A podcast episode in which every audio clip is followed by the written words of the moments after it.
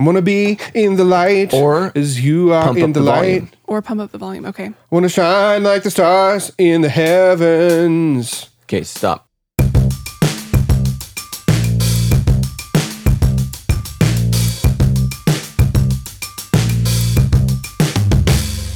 Well, hey everybody, and welcome to the debrief, a weekly Q and A show from Sandals Church and Pastor Matt Brown, bringing real answers to tough questions. I'm Justin Pardee, hanging out with my friend Stephanie, Super I am Sports Schaefer, Stephanie Schaefer. and we got PMB Pastor and Matt Still Brown. don't love Super Sport, but I'm the Yeah. PMB. I'm sticking with it. What's a better? I mean, the other, the SS, SDS, SDS, Stephanie Dolores Schaefer. Oh, SDS. Well, legally, I'm Stephanie Keen Schaefer, but Mm. Dolores. No, you're not. I let That's Dolores the, the go. law's wrong. I, let, thought the law. I let Dolores die. Mm-hmm. I her Dolores never dies. yeah, we keep her on. Our, we keep her on our hearts, dude. We we serve a God of resurrection. Okay. Yeah. So, anyways, hey, we have got a great show of all kinds of many money topics, specifically money, many top, many. We have many money topics to cover today. Actually, do. one topic is just money. Yes, that's right. Pastor Matt talked about money in his sermon during back to school this weekend, so we have so so so Three many cups of questions. coffee. This is my third Yeah, cup. you can tell. I did spin class this morning. Wow. See, we're both bringing our A game in different ways. Good for you guys. All right. Three cups of coffee, and I'm spinning. I'm still spinning. Oh gosh. Well, our debrief support team was out at all of our Sandals Church locations this last weekend signing up new people for the show. So if this is your first time listening to the debrief, welcome, friends. We're so glad Indeed. that you are joining us. We've got a great show in store. We're excited that you're here. yes, welcome to the green side, uh, the other side of the fence where everything is bright. And um, yeah, we're, we're glad to have you. Yeah. Are you just making awkward eye contact with them on YouTube right now? Nope. Should we do some reviews, some feedback? Let's absolutely do some right. reviews and feedback. You guys, one of our most favorite things to get here on the show are five star reviews and feedback, and we've got some awesome ones. Stephanie, you got to do the first one because of the title. It's unfair for me to read. Oh yeah. Well, this is how I spend most of my day at work. Is because PRD said so. They give a five star review. Uh, this one We'll comes from, from T-Zog, T-Zog. T-Zog, who says, "For real though, despite Justin Pardee plugging the five star review like a madman, tell us about it. Mm-hmm. The debrief is, is worthy of five stars. I'm on the road a lot, driving around the IE, and the highlight is always Wednesday when I get to listen to an hour of comedy and wisdom. There's nothing quite like the debrief. Thank you for this Christ centered, God enriching show. Listen, T-Zog says he gave that five star review despite my constant nagging. I believe he only did it because of the nagging. So just check yourself, check your own heart, maybe do some introspection, sign up for some soul care. We have another one from Amy Brake. Don't do that if you're driving right now. Uh, she says, makes my day better. Hey, do you guys do you guys remember the commercials? Speaking of making my day better, when I was a small child, probably not a small child, teenage elementary, they had commercials for these things called Australian toaster biscuits, which was basically like Australia's competition to English muffins. Did you guys have like stolen cable? Or? yeah, yeah. No, Australian, they're called Australian toaster biscuits. And then they would show these amazing, tasty little Australian toaster biscuits to English kids, put them in a commercial, and you'd have like this little British boy being like, Where's all the nooks and crannies? Was it Maybe, actually? maybe next week, just two cups of coffee. Yeah, let's. No, this one. you think I'll it was actually forget. an English muffin commercial? No, it's a it's an Australian toaster biscuit. They're saying these are so much better. And this little this one little girl, she goes, it makes my mouth water. It was so awesome. Anyways, make this this review makes me day better. All right. The debrief has probably single-handedly saved my life from death by boredom. Yeah, we got you. I have a job that starts at With the five thirty. exception of that commercial you just gave for Yeah. a product that probably doesn't even exist. Right now, everyone is going on YouTube looking for this commercial, and I guarantee you it's going to brighten up their day. As if it could be any brighter than the wisdom that's about to come their way. I have a job that starts at 5:30 in the morning, is physically challenging, but for the first two hours, it's mind-numbingly tedious. The debrief challenges my mind, while your banter makes me laugh. Thank you for making the hardest part of my day a bit better and uh, seemingly a bit quicker. From I'm so Amy. curious to know what Amy does for a job. Yeah, Amy, let us know. Yeah, Reach send in in, a question show. at debrief.show. We'd love to just know what you do. Great. All right.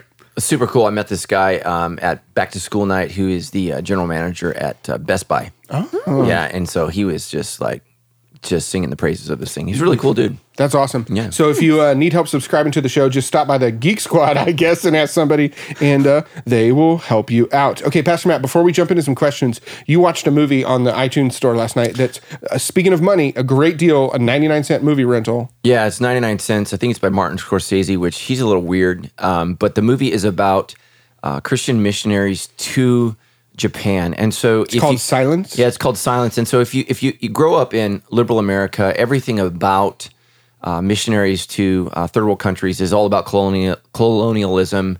Um, and it's really, really in a negative light. And so, what Martin Scorsese does really well is I think he really portrays the sincerity of the faith of those who gave up everything to share the gospel in Japan. It is a brutal moody, movie. Um, I, I mean, there were p- parts where I was just crying, uh, parts where I was just just terrified, heartbroken with what missionaries went through. And I'm just going to be honest with you. I'm not going to spoil it, but there are are Christians that are faithful, and there are Christians that lose their faith, and both are awful. Hmm. Watching those who are faithful to the very end being tortured and just literally brutalized in death, it's hmm. awful. And then others who abandon the faith. I mean, they literally walk away from Jesus and renounce their faith in Christ, and that's what they had to do in Japan to remain alive. And it's just heart wrenching, but I think it's challenging.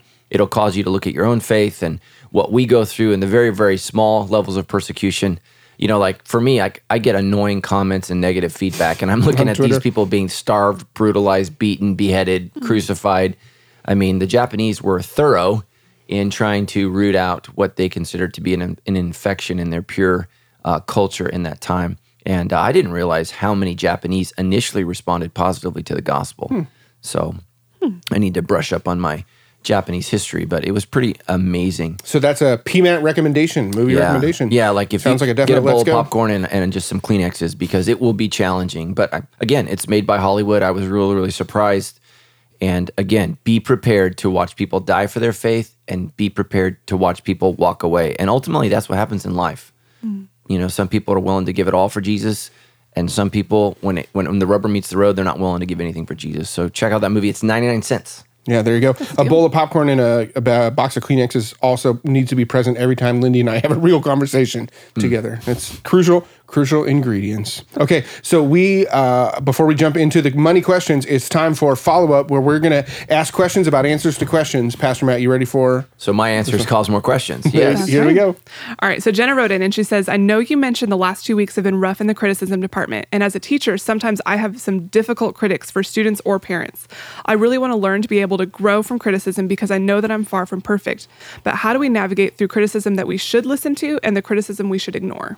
Okay, great question. Thank you for that. See, listen, I think all of us have a threshold of criticism that we're able to manage. And so, you know, anytime you're you have a platform, you're going to be criticized. If you don't want to be criticized, do nothing, say nothing, own nothing. That's just the reality. You you literally can't do any of those three things, otherwise you're going to be criticized. And a platform doesn't just have to be like what you have on the weekends. No, yeah. A platform can be, you know, standing on the other side of a counter from somebody during a retail experience. Yeah, and just be prepared for all of you who are, you know, aspiring to have a social media platform. If you get big enough, you're going to get trolls and they're going to come after you.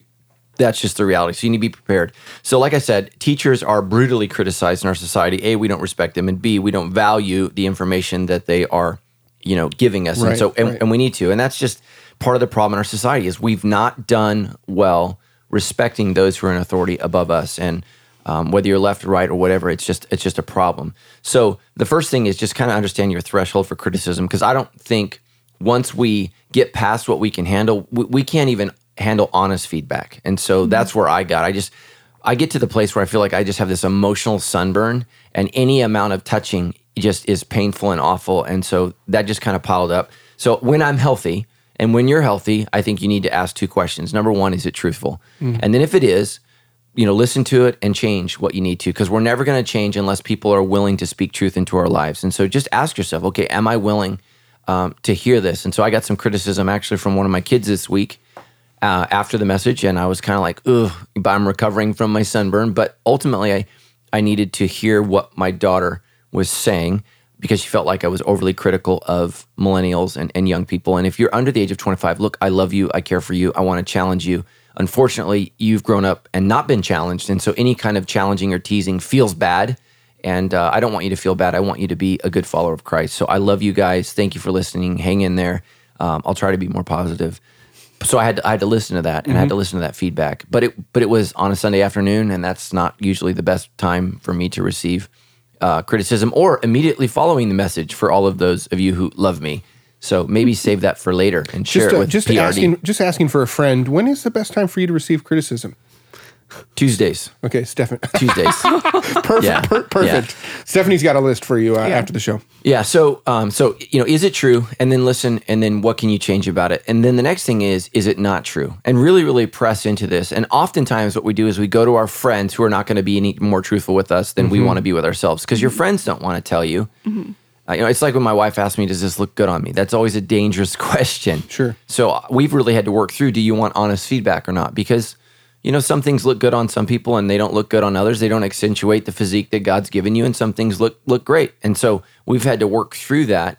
Um, and I've had to work through that too. Hey, what do you think about this? And you know, I, I want some honest feedback. And so that's the biggest thing is surround yourself with people that you know love you and will give you honest feedback. So, and if it's not true, forget it and move on. And so those are the two things that I would um, really, really challenge you to do. And so, you know, when people are criticizing you as a person, man, I, I, I usually would let that go. You know, when people just say Matt Brown is, mm-hmm. okay, just let that go. But if Matt Brown said something or done something, those are things I need to look at mm-hmm. and I need to uh, evaluate it because I can change that and I can say, hey, I'm really sorry for what I said or what I did. But it's hard for me to apologize, you know, for who I am as a person. Like if someone doesn't like me, how do I how do I work through that? Mm-hmm. Yeah. How do I change me? But if someone says, "Hey, when you do this, it makes me feel," I can work through that. Yeah. So- I think that's one of the advantage of, uh, advantages of being in a small group here at Sandals Church is that you get plugged into and connected to these kind of relationships. And I've been around enough that I've been in enough different small groups that there are a lot of people in my life who, you know, there's a few who know me very, very, very intimately, but there's a lot of people who know me really pretty well. So if I get criticism or even a challenge in a particular area, I can almost go to somebody who's got an area of expertise. I did, and I actually did that this morning on the way to work. I saw somebody at a coffee shop, an older guy who I respect uh, uh, his wisdom a ton, and I said, "Here's something I've been thinking about. Is d- this is an area of expertise for you? Does that make sense?" Right. Um, and it was really, really helpful. So Yeah, I've actually got a follow up question for you. You mentioned that sometimes criticism can get overwhelming. You kind of get that sunburn of like, if one more person says one more thing, how do you go about kind of recovering from that and getting back to a place where you can receive criticism again? Yeah. So what that means is uh, I'm out of balance. So right now it's kind of weird. So I went through this lull, and I'm in the book of Jeremiah. And if you haven't read the book of Jeremiah, like he's he's totally depressed, sad. He's called the weeping prophet. So part of that I feel like is my encouragement right now is coming from a really really depressed guy. And so that's not to say don't read Jeremiah. I think you should read Jeremiah because he's the most real of any person in the Bible other than Jesus mm-hmm. and then probably Paul. Paul's third. So he's the most authentic about how he, he's feeling. He doesn't just communicate the message that God gives him, he also communicates how he feels about it. And mm-hmm. that's incredible. What a gift. And sometimes our faith is difficult to live out. So I feel like part of that's true is I, I'm going through Jeremiah and it's it's just really really difficult. You know, there's some beautiful passages in that in there, some really really bold predictions about the coming Messiah and and how we're hoping in that, but some really really dire things. And um, so I think that's part of it. I think also it's just it's the natural flow of things. Um, you know, I got to speak at Saddleback Church, and so that's the other thing is is I am an emotional person. So if you come to hear me preach and you like me preaching, I am not boring on stage, right? That's not who I am. So uh, people that are like super like um, what's the what's the word when they communicate and it's just like the monotone. monotone, right? Those people don't probably have a, a lot of downs because they don't have a lot of ups, and so I'm just one of those persons that's all over the place emotionally, and so I just have to check myself. I have to go get rest, um, and I have to to feed my soul. And so for me, um, it's just taking a step back. Uh, my wife and I went up to the mountains. You know, just try try to do some things. We're away from everybody. We shut off our phones. I mean, I just shut off my phone because uh, some people, you know, because of technology, people have you know twenty four seven access to us, and so you just got to get away and hang out. And my wife and I, we just went on a, a little boat ride up at Lake Arrowhead, and it was just so peaceful and relaxing to just sit for an hour. And um, you know, that's what Psalms forty six ten says: "Be still and know that I'm God." And so I just had to walk through that. And um, you know, we are, you know, I, I pastor a, a, a mega church. I have a big family, two kids going to college, one son going to high school. Teenagers are challenging. Life's tough. Um, and so we had to work through that. So Tammy and I just needed to get some time away, and I needed to process, and I need to work through that. So, so that's what I would do: is figure out what refreshes you, as long as it's not sin, mm-hmm. right? Mm-hmm. So I, I didn't go do something sinful, um, because some of you run to porn, some of you run to drugs, some of you run to spending, some of you run to eating. So I'm looking at you. I know I looked So away. yeah, I looked away. So so so so do something that's healthy and something that actually fulfills you and and something that's beautiful. So so run to that, and so that's what I do. Well, oh, thanks for that follow up question, Jenna. Yeah, we love questions about answers to questions. I'm trying right. the I'm trying the monotone thing to see if it Yeah, will don't work. do that. No, Yeah. No. But the conversation doesn't have to stop here, guys. So anytime you have some follow up questions on what you hear on the show, we would love to get those questions on. You can always send those in at debrief.show or by sending us a message on Facebook. Speaking of questions, it is time to debrief the sermon. We went back to school on finances this weekend. You talked about learning to be wise, and we've got we've got a literal pile. Uh, Yeah. what's, we, we've got a gazillion. I'm trying to think of a money term. A gazillion. um, we've got a, a taped wad of bills full of questions. And all financially related. No, there's no money term for a large quantity of things. I've always A wanted to do that. You know, like a drug dealer there you go. just have like a just like a wad of 100s Mm-hmm. But that's not that's not how pastors roll. Yeah, exactly. All right. So I got a wad of bills. This first question actually came from our uh, good old friend, the discussion guide at the bottom of the sermon. And Yes. uh, question number four on there says, Are you content with your current financial situation? Why or why not? Pastor Matt, we're pushing that over to you. Yeah, so absolutely. I mean, there's there's always room to make a little bit more money, and so for me, um, what I look at is is how can I do that? And so for me, it's just you know, can I speak someplace else? Can I do some writing? Um, you know, how am I able to do that? And so I think we all need to think critically and ask ourselves, okay, if I'm not content and I need to make a little bit more, how can I do that? Ultimately, my contentment needs to come in, in Christ, but I don't think ambition is a bad thing if if your heart is not to love money and things, if your heart is to love God and give more. And so one of my wife and I's goals is that our largest check every single month would be to the church. So right now our largest check is still our house payment. And so we're, we're, we're quickly approaching the day where the largest check I write every month will be to this church. And I'm super excited about that. I love this church. I love what we're doing. I love seeing people get real. And so that's my heart. And so my desire for more money is not for more things. It's to have more impact on the kingdom and to be able to bless people. And um, that's how I always think. You know, like when my kids are going to college, I don't I don't think this is just how God wired me. I don't think how do I get money from my kids to go to college. I think about, man, how do I what could I do that could bless thousands of parents with money so their kids could go to college? Like that's just how God's wired me. I, I'm I'm just a big thinker. I've always been that way, and um, you know, I think the kind of you know prayers that God blesses is you know those prayers that say, God, I want to do something good with my life and with my money, and I want to have an impact, and and I want to bless others. Uh, and for me, I want to bless others. I just I just don't want to feed someone's stomach. I want to feed their soul. Like that's what I want to do, and I want to give to people, and I want to see people blessed, and that's where the most meaning has come from my life. So so I'm always looking for ways to to make a little bit more money and, and generate a little bit more money, and and I don't think it's the church's responsibility to do that. Like God's given me gifts and talents, and and I'm able to do some other things to make that happen. Like I said, I I flipped a couple houses. We've done some investments.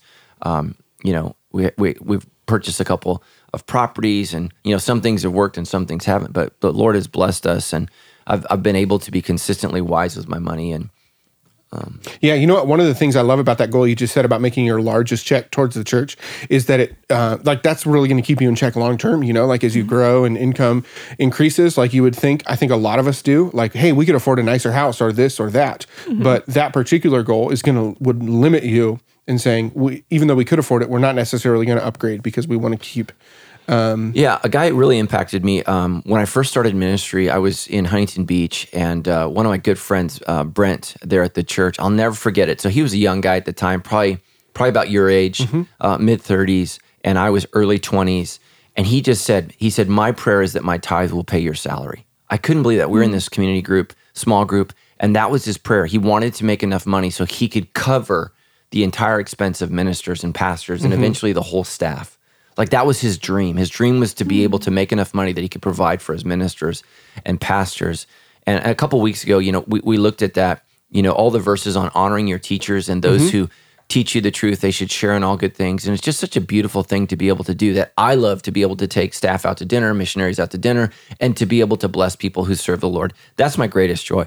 My greatest joy is is is just blessing people financially. I just enjoy doing that. And I got that idea from this rich guy in Orange County who cool. said the driving desire of his heart wasn't a bigger house, wasn't a better car. It was to take care of his church. And oh, he and I are still friends. I mean, it's been 25 years. We're still friends. I've, I've watched him through the ups and downs of, you know, his financial roller coaster, but he has always remained faithful to the church. And that's just such a beautiful thing. So Awesome. That's cool. All right. This next question comes from Tuyuzer. who says she's been watching your sermons online for the past five weeks. And the question I have is about whether I should only give to the church. Is giving to a family member or a friend who has a need still tithing that is honoring God? Yeah. So I get this question all the time. And really, so thank you for thank you for your question. But the question really comes from biblical ignorance. Benevolence, giving to those who are in need, and tithing are different things. We give to the Lord. So my offering is to God. And specifically in Deuteronomy, it says to the place where his name is honored. And so charity is not generosity to God. It is it, it's it's considered two separate things. So people ask me all the time, "Hey, listen, this family's in need. I'm going to give them a check um, instead of the church." And here's the reality: if everybody would give to the church, we could write those checks to those families. But mm-hmm. people decide to give everywhere else, and so the church is constantly struggling because. And, and here's what it really comes down to: is people want the gratification and and the glory for helping someone else. When what I want is, and what Tammy and I want is, we want God to get the glory. So I want to give all my resources to the church so that the church can meet that need. Yep. I love to, you know, sit down with a single mom who can't who can't write uh, the check for uh, rent that month for multiple reasons. I love single moms. Um, my heart goes out to you. You guys are working so hard, and I love to be able to say, "Hey, let the church." And I always say this: "Let the church take care of this this month. Let let let let God take care of this." I never mm-hmm. say me because I want God to get the glory and I want his church to be honored. And that's my heart and that's my desire is that is that God would get the glory and God is glorified through the church. And so uh, I just think that's really really important and it's something that we do. Um, I think that you should be able to do both. Um, and so I give to the Lord, and occasionally I give to benevolence. Tammy and I also give to missionaries. So we do three things: we have charity, uh, we have so that's generosity to poor people. We have our tithe that we give to the church, and then we also have our missions giving. Mm-hmm. And again, what I want is is I want the amount of money that I give every single year of my life to increase yep. and to grow. And man, that's just been such such a blessing for me. Um, and and so that's what I would encourage you to do. Giving to family is not giving to God. That's actually a responsibility that you have. Mm-hmm. So you can't rob Peter to pay Paul. And if you don't know who Peter and Paul are, they're two apostles in the Bible, and that's just an old saying. You can't rob God to pay somebody else. So, what you need to do is you need to orchestrate your finances so you can have a little extra and you can help people out in a time of need. Like, for example, what's happening in Houston. I'm not going to take away from sandals to give to Houston. Right. Why would I do that? Mm-hmm. I mean, think about that. Well, you know, that's the same philosophy. Well, I'm not going to make my house payment so I can make my electric bill payment, or I'm not going to pay my house payment so I can pay, you know, my Vegas trip payment, right? You, you don't do that. You need to sit down, get in the finance class, be honest with what you can afford, and start moving forward in that direction. And so give to God what is God's. And that's what Jesus says render to Caesar what is Caesar, and to God's, to God's, to God what is God's. And so we need to do that. And so don't rob one to pay the other. And so I know some of you guys are in a bad financial situation. You didn't get there overnight. You're not going to get out of there overnight. Right. But don't rob God to pay someone else. Just don't do that. And Tammy and I, I mean, I remember specifically one year we didn't have enough money for diapers. We had two kids, both in diapers, and diapers are expensive. Those of you who haven't been there in a while, they cost a lot of money, and you get to use them once, right? you know, they're all crapped out, literally. Uh-huh, sorry. Um, and it was just really, really difficult. And I just remember I told my wife, she was crying. You know, we had started Sandals Church, we were dead broke Nobody had any money, you know, no money was coming in. And I just said, this is one of those moments. And I'll never forget it. We wrote our tithe check, which at the time was about 200 bucks, and it was all the money we had. But we wanted to, to, to make that deal. And that week at church, we had one guy who had a job. His name was Grandpa Jack. Or he actually didn't have a job, he's on retirement income. And he gave us a gift card that week to Kmart mm. for 200 bucks. Mm. Do you know what Kmart sold? Yeah, yeah. Diapers. Diapers. Yep. So God was good, and, mm and and I was so grateful, and that was just such a huge moment for Tammy and I, and um, it was awesome.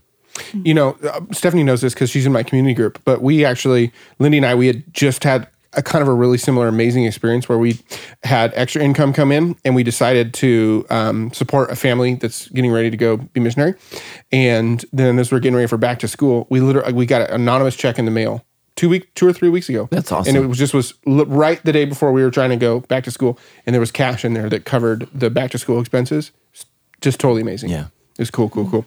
All right, this next question comes from Kelsey. Great sermon this week about money. Two years ago, my husband and I made a commitment to give 10% of every paycheck to the Lord. One question we asked ourselves, though, is should we be giving 10% of our paycheck before or after taxes? Right. And so there are various opinions on this. And so here's the problem. So the principle of tithing comes from Israel in the Old Testament, where they are tithing to the Lord, but they are also li- living in a government that honors God and follows God. So we are not living in uh, a theocracy. God is not the president of the United States. So we live in a government. Um, and if you're like me, they take a considerable amount of your your income. They do. And so the problem is, it's it's impossible to figure out what to do. And so you know, if we had a letter to to those in Babylon who are you know having to pay those taxes, and so here's what I would say: you need to go before the Lord as a couple and say, God, what do you want from us? And I believe God will give you a sense of peace about either. But anybody who's legalistic about it should be before taxes or after taxes. There's just not biblical evidence for that. And so, um, just really, really pray about it as an individual and say, God, I want to honor you and I want to honor this principle. And just know for me, Tammy and I believe that 10% is a starting place. Now, some of you, there's no way you can do that. But that's where Tammy and I started. It's not where we finished. We don't feel like 10% is the cap. And so um, just really, really go to God and say, God, I, I want to be generous and I, I want to bless you and answer me in this. What are we specifically to do? I can tell you this if everybody in our church tithe, tithe after taxes, we would be rolling. Mm-hmm. And we're not rolling yeah. because the vast majority, I think about 26% of our church gives on a regular basis. Now, before you're super critical, remember a lot of people that come are not believers, and that's yeah. okay. When we don't want their money, God wants their hearts.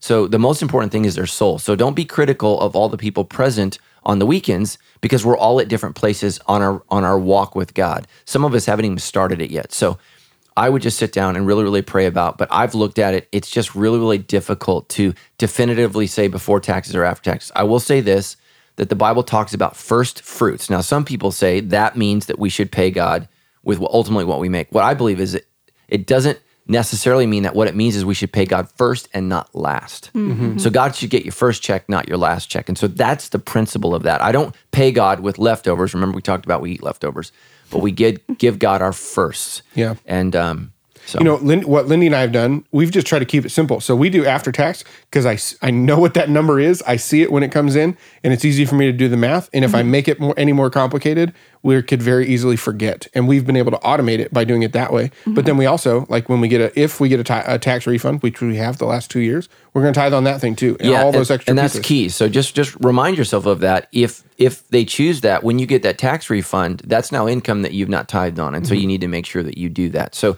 that's important. Whereas if you're the other way and you tax before, I, you know, you don't need to tax mm-hmm. or you don't need to tithe on your refund because you've you've already taxed on 100% of what you got, and and the government's simply giving some of that back. Now, certainly you, you're able to do that if you want to, but yeah, um, we do it this way because I'm barely good enough at math to keep my family from going poor, uh, from going broke. So that's that's why we do it. We just did it to keep it simple.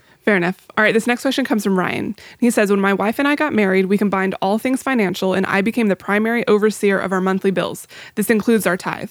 Recently, though, after talking with my wife, I came to realize that I'm more or less robbing her of the personal experience of tithing. What are some ways you could recommend that we could each experience giving, but also have be some have it be something we're doing together? Or is giving together even an important thing to try to achieve? Well, I, I, don't know that I fully understand the question. So he's paying the bills, so he's writing the tithe check. So here's mm-hmm. what I do is if my kids are ever sitting with me in church, I have them put it in the offering plate because I want them to I want them to see it and them to participate in it. My wife doesn't care about the bills. Mm-hmm. She never thinks about it twice because I handle all of that. So, mm-hmm. but if she came to me and said, "Hey, I, I, feel like I want to be a part of this," then I would just give the check to her every mm-hmm. single week and say, "Hey, turn it in." So, but you know, I don't even turn a check in during the week. Ours goes through bill pay and it comes to the church, yeah, I don't. I've never even seen the check. Yeah. So I have no. I don't even know what it looks like. Um, but uh, one, so, one thing Christina Crowley, who was leading worship here at Hunter Park this last weekend, did when she she was uh, doing the call to offering after the sermon, and she just quickly said, "Hey, some of you guys automate your giving and you don't write the check just like us." She's like, "Don't just pass the blue bucket by; just grab onto it, hold on to it for a quick second, and say a prayer. And you can either say a prayer of thanks, um, a prayer yeah. of blessing, or and then she even encouraged people, man, why don't you say a prayer for other people who are wanting to move to this place where they're honoring God? You know, yeah. that could be, you know, that, that could be an option for you guys. Christina well. Crowley's so wise. She, she is. She is. She's got that husband too. Okay, so here's a question. What if, so it sounds like Ryan and his wife are kind of on the same page here. What if you have a husband and a wife who are not on the same page when it comes to giving to the church or tithing or uh, that kind of thing? Yeah, well, I would say a lot of couples aren't on the same page about finances, period. not, not, not just giving to the church, spending at the mall, the kind of car that you drive. And so finances is one of those issues that is extraordinarily difficult to work through. And so the first thing that you need to do is sit down and have a conversation, an open, honest conversation because you know a lot of times when Tammy and I talk about all kinds of issues, we're not on the same page, and so we have to be able to work through that and navigate that. When we have Tammy on an upcoming show, we'll just let's go through a list of all those areas where you're not on the same page. Yeah, no, let's not do that. So, um, so just know that it's very, very difficult. You know, it's easy to love each other when you agree. It's difficult to love each other when you disagree. Mm. And so mm. that's yeah. that's where we have to sit down and just really, really say, okay, here's how I'm feeling and you got to take the emotion out, you got to take the anger out, and you got to talk about the issue. Don't talk about each other. And so mm. the reality is, yeah, that was good. Yeah, talk about the issue. Don't talk about each other. Yeah. And so here's how I'm feeling. And so Tammy and I, you know, she grew up in a home where her parents did not go to church on a regular, regular basis. So tithing was never talked about. Yeah. I grew up in a home where I tithed as a kid. Yeah. I mean, literally, I got a dollar allowance. I put a dime in the envelope and turned it into the church. My yep. parents taught me that. Uh-huh. And I'm very, very grateful for that opportunity. And so it was a beautiful thing. So we had to talk about that because 10, 10% of our income when we first got married was a lot of money for us. And it was very, very difficult. And so we had to work that out. Ultimately, she was on board, wanted to honor God after she understood the biblical principle. And by the way, I don't think that we are mandated to tithe as born again Christians. I think we're blessed by tithing. And so just know we're Ooh. saved by grace, not by yeah. works. So I don't want any questions about I thought we weren't under the law. We're you know under the law, but we're under grace. We are under grace. But I think why wouldn't you want to do what God blesses? I need my money to be blessed. I want my money to be blessed. Mm-hmm. God promises in Malachi that he blesses tithing. So I I don't have a lot of money. I need it all blessed. Mm-hmm. So I do that and we made that decision. So here's what I would say is is sit down and talk about finances and have an honest, open conversation. Look, some people are never going to agree. And let me just tell you the issue isn't money, the issue is selfishness. That's what you're dealing with. Mm-hmm. Whenever you have conflicts that are not resolved in the in marriage, it's because it's not a, a marriage problem, it's a selfish problem. That's mm. just a that's the bottom line. And so you just have to be willing to say, okay, I am super selfish in this area. I, and, and ultimately, you may have to get to the place where as a couple you agree to disagree and what you do is you split your finances. I don't mm. i don't believe in that. I don't think that's a good idea. I think it's it's a fail. But for the health of the marriage and the safety of the marriage maybe you do separate finances and you agree. You pay these i pay that. Uh, but sometimes man that doesn't even work because somebody's so bad at finances yeah. then they don't pay those things. I mean it's real issues. So there are some times where you can't agree to disagree because if you have somebody that's literally ruining their credit, ruining your credit, not paying. I mean, that's a sin that needs to be confronted ultimately because it's it's it's stealing from the family. Yeah. Their selfishness is stealing from the family. So take the class, understand some biblical principles, understand what God wants to teach you about money, and let's just be honest. Most of us were not raised to be wise with money. We're, we're just not. Our culture is not honest about money. Um, we don't buy things that we can afford. We don't want to be held accountable for our stupid decisions when it comes to money. We want somebody else to pick up the tab and pay for it. We learned that, you know, during the 2008 crisis, right? Mm-hmm. Everybody else who didn't blow it has to pay off those who did. It's just really tragic how our culture lacks accountability when it comes to finances. And uh, so, so, so be that way. But ultimately, for a season, you know, as you work through it, maybe you just say, okay, well, I'm going to tithe on, on, on what I make. And so, especially if you have a spouse that's not a believer, mm-hmm.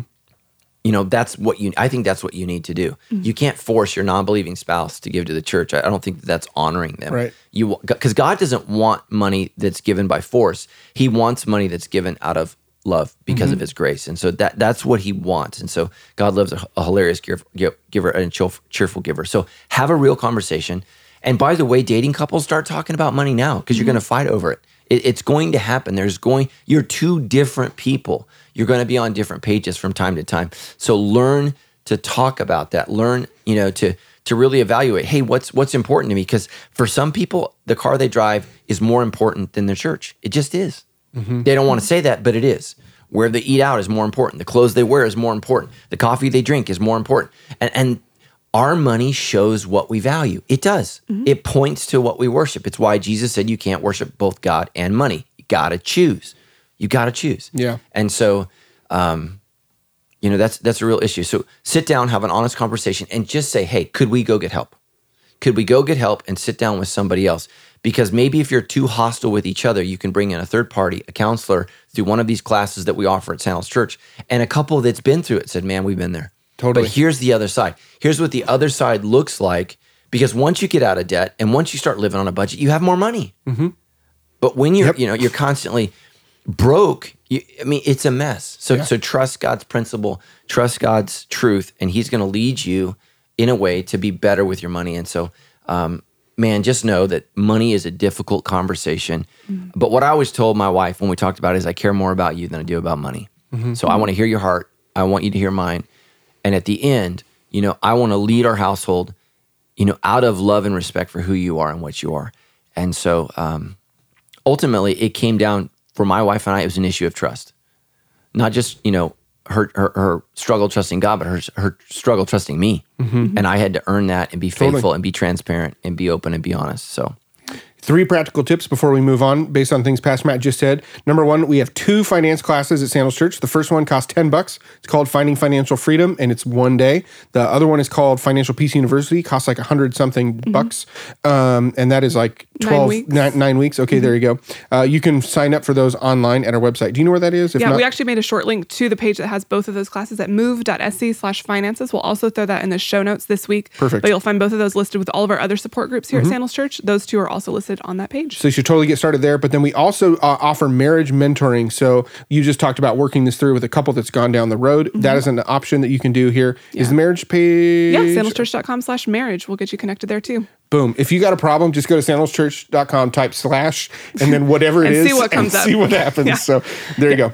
That's right. All right. This next question comes in from Annie Moss, also Yes. known as Anonymous. Um, it says, My husband and I got a little caught up in the American dream after getting married. In January, we started giving to sandals on a weekly basis, but we're pretty much living from paycheck to paycheck between our various debts. Is it ever okay to stop giving to the church in order to focus on getting out of debt and paying off some of our poor decisions and then to start giving again?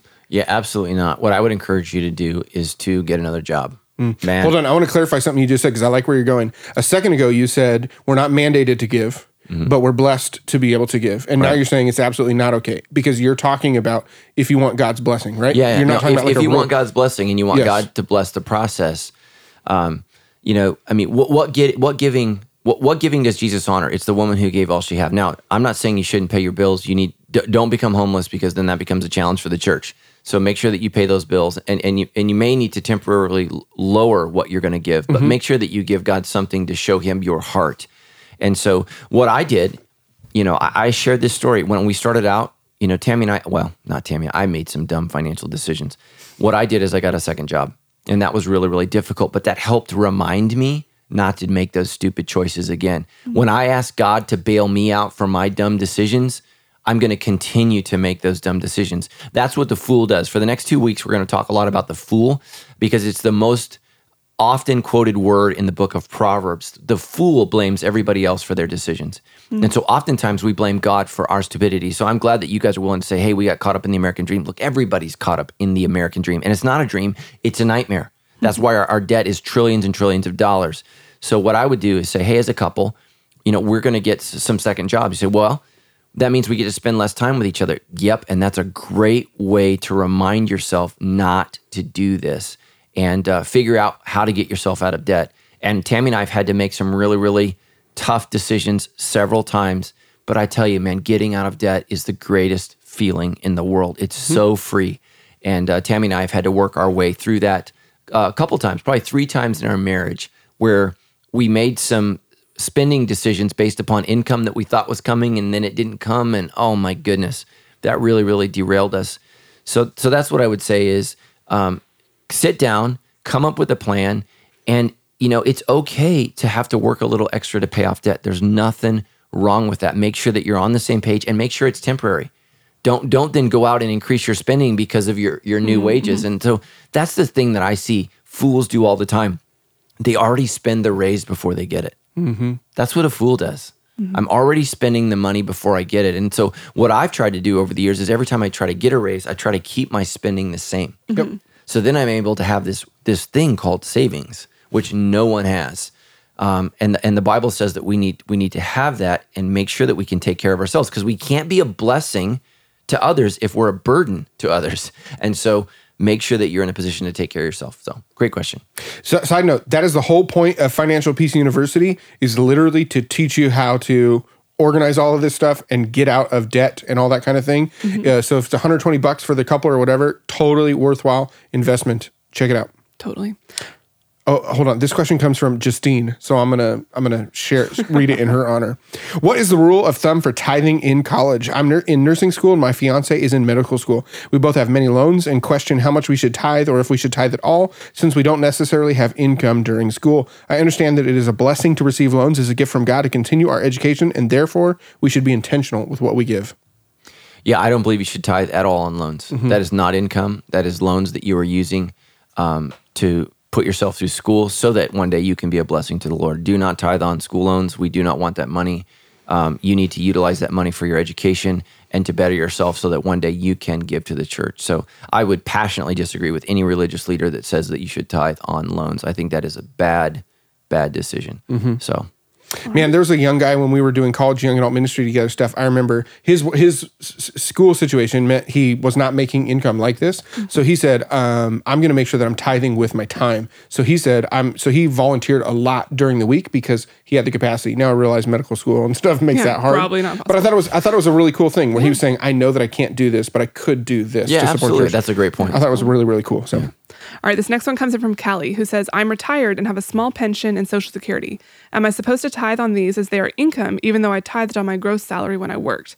I do give to various ministries monthly, but I don't want to steal from God. Can you help clear this up for me? Yeah, I would encourage you to give something. So uh, and pray about it. So I, I I don't think that you know. I mean, obviously, you need to be able to sustain yourself and pay your rent. And and my heart goes out to those of you who are retired and older and living on fixed income. But I think that you don't want to rob yourself of the blessing of giving to the Lord. So give something to God. Figure out what you can do.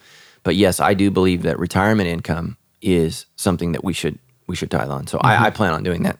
Not only do I plan on tithing on my retirement, I'm going to uh, tithe on my estate. So when I die, uh, Tammy and I probably we're probably going to double tithe. At least twenty percent of our estate will go to Sandals Church and to further the gospel, and then eighty percent is going to go to my kids. And so that's just what I, I believe in. Um, I you know wh- I don't want to be in in heaven thinking I gave all my money to my kids. I want to be in heaven knowing that one of my last acts upon death was that I honored God. So that's what I want to do. Um, you know, and, and hopefully my kids will uh, be excited about that because we've honored God in life, and I want to honor God in death. And so I think that's a beautiful thing to do. And um, yeah, and I've told my kids if they're all total idiots, I'm giving it all to God. So because yeah, again, right? I, I don't. Here's what I tell my kids: I don't finance foolishness, and I don't finance sin. I don't do those things. So you want to do those things, you are on your own. Enjoy. So For now. Yeah. All right, this question comes from Derek. Not his real name though. It's in quotes. Yes. He says, "Dear debrief, dear debrief crew."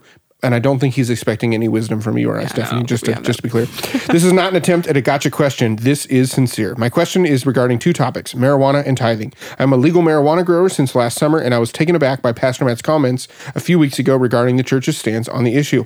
I feel like Sandals has welcomed me, and I'm very grateful to watch online that I'm no longer a California resident. For the last year, I've planned with my wife to finally do our full tithe plus more to make up for the years where I fell short. My daughter is heavily involved in the church too, doing mission and camp trips, and I want to be able to sponsor other children who can't afford to do these activities in the future. So my question is, does the church still welcome my tithe when it is against the way I make my living?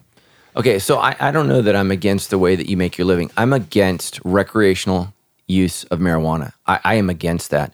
I think that marijuana uh, has some great benefits for people who are suffering. When my uncle was dying of cancer, he lived with us, and I encouraged him to smoke marijuana in our backyard. Every night he was he was in my backyard every single night smoking a joint, and I thought that was fine. And my wife and I we totally agreed that I did not go out there and smoke the joint with him because I was not dying of cancer. So I think that marijuana has wonderful benefits in certain situations. The problem is a lot of people, man, I don't know if you guys, but I have seen multiple times in California, I'm driving in the car and the person next to me smoking a joint while driving. Mm-hmm. And that's a huge, huge problem. And so addiction is an enormous issue in our culture. It's a real, real problem. And a lot of people, I'm telling you, they worship marijuana. They do. And we are mm. called to worship God. I've said this over and over again that the word for witchcraft in the Greek is pharmakeia, where we get our English word pharmacy. And so there's something about a drug induced stupor um, that that causes us to feel like we're having a spiritual experience. And look, you don't need drugs to get you to heaven. Jesus came from heaven to get you to God. That's what we need, and we need to worship Him.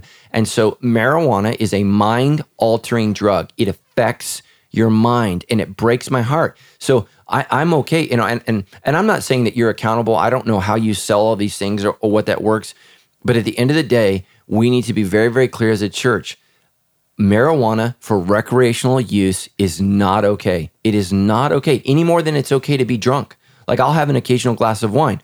I do not get drunk. When I feel the effects of wine, I stop drinking every single time because I don't want to make a fool of myself. I don't want to make a fool of my faith. I don't want to allow myself to to do stupid things. I just don't want to do that.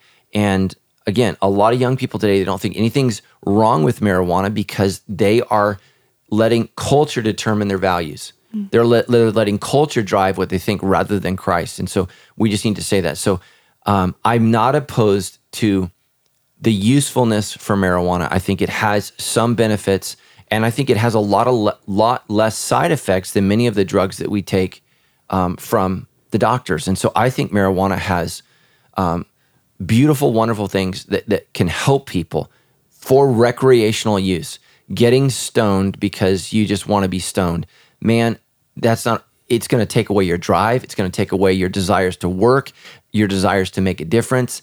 I mean, you know, being stoned, that's just not, that's just not what God wants. So that's what I mean when I say that. Look, I, I don't I don't know how marijuana is grown or not grown. I am not right. an, I'm not an expert on what's legal or not legal. I'm just saying I am for the use of marijuana to help people. Mm-hmm. When it harms people, which I believe recreational use harms people, I'm mm-hmm. opposed to that. So, um, so on this last part, the the in for Derek, he says, does the church still welcome my tithe? I man, I, I don't make a moral decision on the money that comes in. I have no idea. So if he's using it to help people, of course we we welcome it. Yeah. If he's selling it to kids on the street, no, mm-hmm. go get a different job. That's yeah. ridiculous. Um, that's sin. You are causing young people to sin, and um, you know, don't worship it. I mean, it just breaks my heart. Right? People put crosses and marijuana leaves on their bodies. It's just like, good lord. Mm-hmm. So, so that that's what I'm saying is, you know, if it's helping people, man, I'm for it. God's for it. Mm. Cool. All right, this question comes from Anonymous. Yeah, well, technically Anonymous. Oh, A Anonymous. Yeah. All right, on the theme of financial giving, I would like to know how we as Christians should best respond to panhandling. I've always struggled with the issue, wondering if I'm actually helping or hurting the person. So I've almost always chosen not to give for fear that it's going to be used to purchase alcohol or drugs. But now I'm beginning to see that maybe I've been sinfully judgmental of these people. What's your take on this issue, Pastor Matt?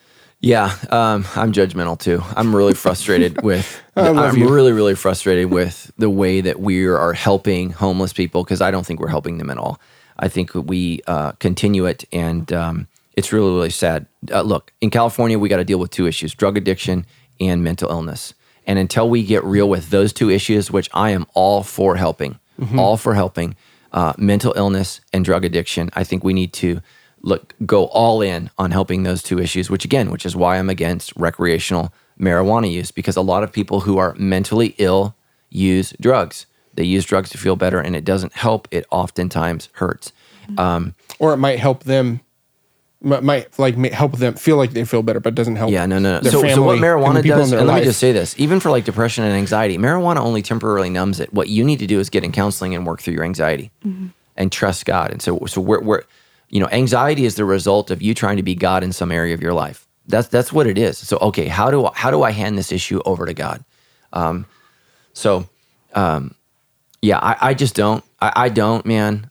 I, I just do not help panhandlers. Now I say that if God tells me to help somebody or or to strike up a conversation.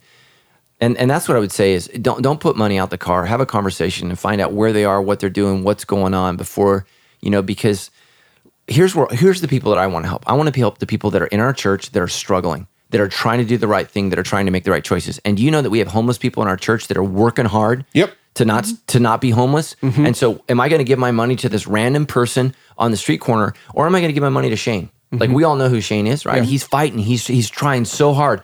And he battles with drug addiction and mental illness. He, mm-hmm. he's battling both of those issues, but he's here at church. He's trying so hard to do the right thing. And I feel like as a Christian, my money should go to him and I should help him. And so the issue is, is, is, is who do we help? And so here's how it goes. First, your family, your, your biological family, then your spiritual family, the church. And then if you have something left over, go and do that. And just just know that so much of what we're trying to do to help is not helping anybody. It's making it worse. And so we have to deal with two issues, drug addiction and mental illness. And then, you know, we can deal with a lot of these other people that temporarily find themselves homeless. Those people are actually easy to help. Yeah. So Can I, I just want to say something for those of you guys who do give and support Sandals Church? You are making an impact in a real and serious way here. Like two things. Number one, Pastor Dan Zimbardi, our executive pastor, he's serving on the mayor of the city of Riverside's like commission panel or something to end homelessness in the city. Um, so he's invested in trying to solve that problem. No, number two, I think next week they have a, a meeting and they're actually sharing a story of one of the people that we have helped, just like you talked about with Shane, over years and years and years. We've walked alongside him into a job, into a career, in, with a vehicle. Um, Sandals Church is being used as an example of helping um, support uh, homelessness. We've got people who deal uh, support at the shelter, the food shelter, but th- we don't get to celebrate and tell all these stories on stuff because it takes a long, long time to truly help somebody. Um, I just want you to know your church is involved and doing some really big things, um, but it's the hard, long work that's not like super fun and splashy and sexy. You know what I mean? Yeah. Anyways, Sandals Church is is working hard in this area. So Yeah, totally. All right, this next question comes from Annie Moss, and she says, I'm a stay at home mom of three. Our family of five lives in, in an 875 square foot rental home. We tithe monthly, sponsor Compassion Child, and live as frugally as possible. This simple lifestyle has served us well, but I've had a few people and family members tell me that I'm losing out on financial blessings and not being a good steward by staying home to raise our three kids. I have a master's degree and the potential to more than double our income. Do you think there is truth or wisdom in their opinions? Am I not being a good steward by staying home? Oh man. So I, I think that here's the bottom line is what has God called you and your husband to? And that's what you guys need to pray about. I, first of all, let me say I'm super grateful that you guys are living within your means. I think that's fantastic. You need to make sure that you honor your husband and make sure that he feels like the income is enough because you guys have made this choice to to stay at home. Uh, At some point, um, you know, bills get bigger with kids, and at some point, I think your kids are going to get to an age where you can do some work, and I would encourage you to do that at some point. But again, it's about a calling. If God has called you to stay home, then you need to stay at home, and again, make yourself open. What do we say? People are criticizing you. You know, is what they're saying true? You need to work yeah, through go back that. to the beginning. Yeah, go back to the very beginning and work through that. You know, and it's impossible for me to say specifically what God has told you. You know, Tammy and I, uh, we we had her stay home for a couple years um, to get our kids through some things, but then some bills come up, and so now she works part time at the church, and and that helps out uh, for us. So every family has to make that decision, and just remind yourselves, you know, that the Proverbs thirty one woman works. So remember that. So, but that's not to say that if you're a stay at home mom that that's not work as well. Man, it's man, it's a calling. What has God called you to do? And I mean, Lindy stays home, right? Mm-hmm. Yeah, and that's and that's you why I work two jobs. You guys have a bazillion kids. How many kids do you have? Four. Yeah, it feels like four thousand. Yeah, four ish. Four ish. four ish. Give or take the They, day. they- his kids move quickly. They do. Fair. yeah. So so just know that you know that's a personal decision, and people are not allowed to make personal decisions for you. You need to do that. God gave you a brain. God wants you to exercise wisdom, and as long as you guys are okay, I mean, 875 square foot home, you know that's small, but Tammy and I's first home was not even that big, and we, Yeah. we could have Yeah, existed. oh, yeah. yeah. So so I I understand that. So be who God has called you to be within the realm of Scripture. So when someone says, "Well, God's called me to do this," and it doesn't line up with Scripture, that's a problem. God hasn't called you to do this, but what you're doing is within the realm of Scripture, and that's an appropriate decision uh, to make.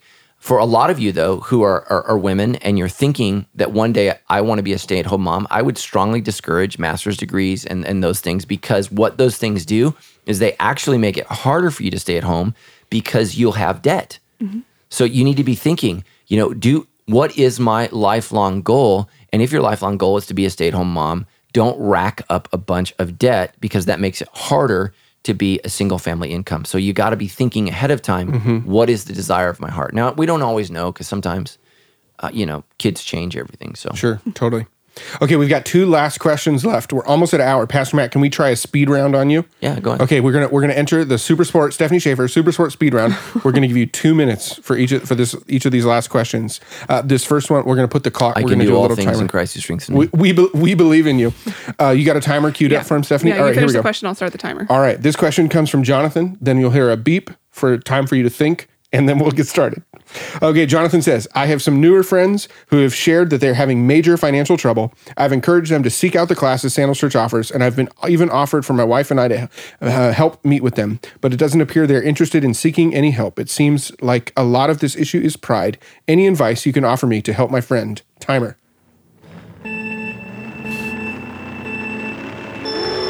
Any advice you got for this guy? yeah, that's super annoying. um, yeah, they're fools. Oh, your friends are his friends are fools. Yeah, they're fools. I mean, people that don't listen to advice, that aren't willing to change anything different, and have all these. That, that- there's a word for that. There's there's fools. Hmm. Um, you know, so there's there's a couple different types of sin. I want to talk about this in the next two weeks, but our debrief listeners are going to get the jump on this. So the- Preview. the, first type of sin is ignorance. You don't know. Mm-hmm. The second type of, of sin is ignorance, or excuse me, ignorance, and next is foolishness. You Okay. do know but don't care. And the third type is evil. Mm. So we're gonna we're gonna talk about that. And so the fool v- vacillates between those three: ignorance, foolishness, and evil. And so the, these individuals are not evil, but they are foolish. And so that's what pride is. You know, pride is the fool who has fallen in love with himself and not God. And so clearly they they need help and they are not seeking it. But you, listen to me, guys. You can't help people that don't want help. Mm-hmm. Mm-hmm. If, if you try to help people that don't want help, guess who the fool is? Uh, I was just yep. That's where you become a fool. Boom. Hmm. 58 seconds. Wow. Dude, nice. handled, handled. Exactly. Yeah, nailed it. All right, we got one more question for you. This one comes from Stephanie. You want to read this one? I do. It comes from Catherine, and this is actually from your sermon a few weeks ago on how to be happy when you don't when you haven't don't have enough money. She says, if a person tithes, takes care of his and his family's needs, and has more money left, how do you determine how much to give to others' needs and how much to spend on so-called extras? Boom. Start the clock. Yeah, I, I can't I can't I can't answer it. Oh, my Oh, goodness, sorry. is it going? Why'd you turn off my There it Oh. goes. Okay, you guys totally failed this. Like, We're trying to make it special. yeah, It's a super sport speed round. Mm-hmm. Catherine, does she spend money? How does she determine how much to spend on extras? yeah. There's not an answer for every question. Mm. I have no idea. You Okay. know, she needs to get in, in, in, a, in a class, sit down with somebody, and, and mm-hmm. go over her specific budget. You guys, you know, some of you. eh, So if you take the the real with self workshop, she's probably a one, and uh, she's shooting all over herself. So you're going to learn that in our in our real with self workshops. And That so word, she- just for anyone who's freaking out, should S H O U L D. yes, I should you. be doing this. I I should should be be doing doing there's this. No explicit tag that. on this podcast. And I know so- the struggle well. So what was her name? Catherine. Catherine. Catherine, you're saved by grace, not by works, lest any man or woman should boast, and just trust God in this. It sounds like you are incredible. Breathe deep, enjoy the grace of God, go outside and thank Jesus for the day. Because I, I- I'm guessing you are so far beyond everybody else at our church. Mm-hmm. Great. Have some fun, help some people, enjoy yeah, your life. enjoy life. There you go. All right. Well, that was an excellent show, and you handled that one. Boom, 58 seconds again. And that includes our goofing off time at the beginning where we were messing with your That includes your guys' failures. yeah, exactly. Exactly. You want to mentally quit or just mentally fire us? No, I don't. I don't want to mentally fire anyone today. Sounds well. Good We, we appreciate that, dude. All of us are living by grace. All of us are living by grace. Amen. Well, there it is. That is all we got for the topic of money so far. If you've got questions about answers to questions, you can send those in. We'll hit them with some follow up in the future. Uh, you can send those questions into us at debrief.show. You can message us on Facebook, Instagram, Twitter, whatevs. We'll take your questions however you got them. That's right. And you can check out the show notes for this show at debrief.show slash 78. We'll throw up the link to where to find our finances cl- finance classes. We'll throw up some links to some of the things that Pastor Matt talked about. We'll have the link to the sermon. You can watch this episode on YouTube. We'll have the link there too. Everything you could possibly need related to this show. Debrief.show slash 77. Oh my gosh, I was wrong. Exactly. And all of those of you who want to go beyond that tithe and uh, give a little, gen- go deep into your generosity and support what Sandals Church is doing here on the Debrief Show, you can do that by texting GIVE Debrief to 951 900 4120. That's GIVE Debrief to 951 900 4120. Every single week you guys do that. It is awesome. Yeah, let me say appreciate it. something real quick on that. So my grandma died last year. She was 91 years old. Uh, became a Christian, probably in her 40s. So she lived for Jesus for 50 years. When she died last year, she wanted a certain percentage of her income given to the church, and my mom actually decided to give. I think she gave us like 2,500 bucks hmm. from her estate, and To support the Debrief. and my grandma was very poor. She didn't have a lot. And so, I mean, I, I think when they sold her house, they sold it for like $80,000. dollars mm-hmm. It was not a lot of money. Yeah. So she wasn't very wealthy, but you know, Still more a than I've ever given to the but church think at about one that. time. Some of you guys are being blessed right now in your car by a woman named Jan- Janelle Estes that you'll never meet, and yet her life is blessing you because of her generosity and her desire to honor God in her death. And so, anyways, I just want to give a shout out to my grandma. I know she's in heaven. Yes. And uh, Exactly. Producer Kelly, wherever you are right now, just put your hand on that audio processing thing that um, Pastor Matt's grandma paid for. And uh, you guys just know right now, Producer Kelly's hands are producing or sh- showing love to that thing. That's right. And if you're actually bringing you the to wisdom. learn more about how to give here at Sandals Church, including estate giving, if you go to sandalschurch.com slash give, we've got a bunch of information on there on how to automate your giving and who to contact if you want to talk through, you know, what it looks like to give stuff long term. Uh, we've got people here who would love to help you figure that out. So go to sandalschurch.com slash give. There's a lot of great resources on there too that you may not know about. Boom.